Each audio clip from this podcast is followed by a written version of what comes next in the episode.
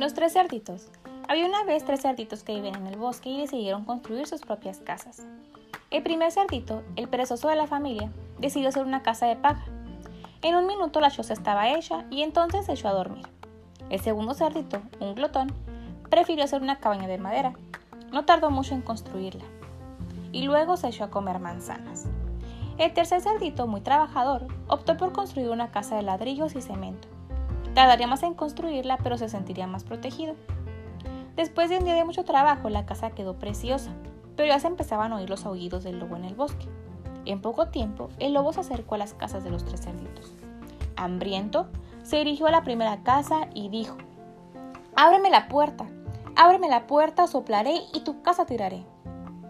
Como el cerdito no la abrió, el lobo sopló con fuerza y derrumbó la casa de paja. El cerdito, temblando de miedo, salió corriendo y entró a la casa de madera de su hermano.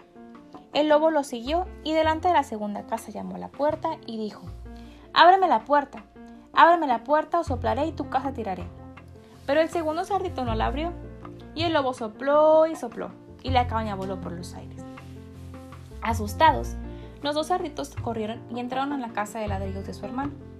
Pero como el lobo estaba decidido a comérselos, llamó a la puerta y gritó, Ábreme la puerta, ábreme la puerta, soplaré y tu casa tiraré. Y el cerdito trabajador le dijo, sopla lo que quieras, pero no la abriré. Entonces el lobo sopló y sopló, sopló con todas sus fuerzas, pero la casa no se movió.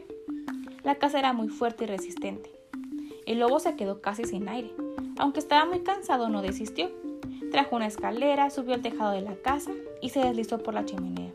Sin embargo, lo que él no sabía es que los cerditos habían puesto un caldero con agua hirviendo en la chimenea. Entonces, al bajar por el tiro, el lobo cayó al agua caliente, dio un enorme grito y salió corriendo para nunca más volver.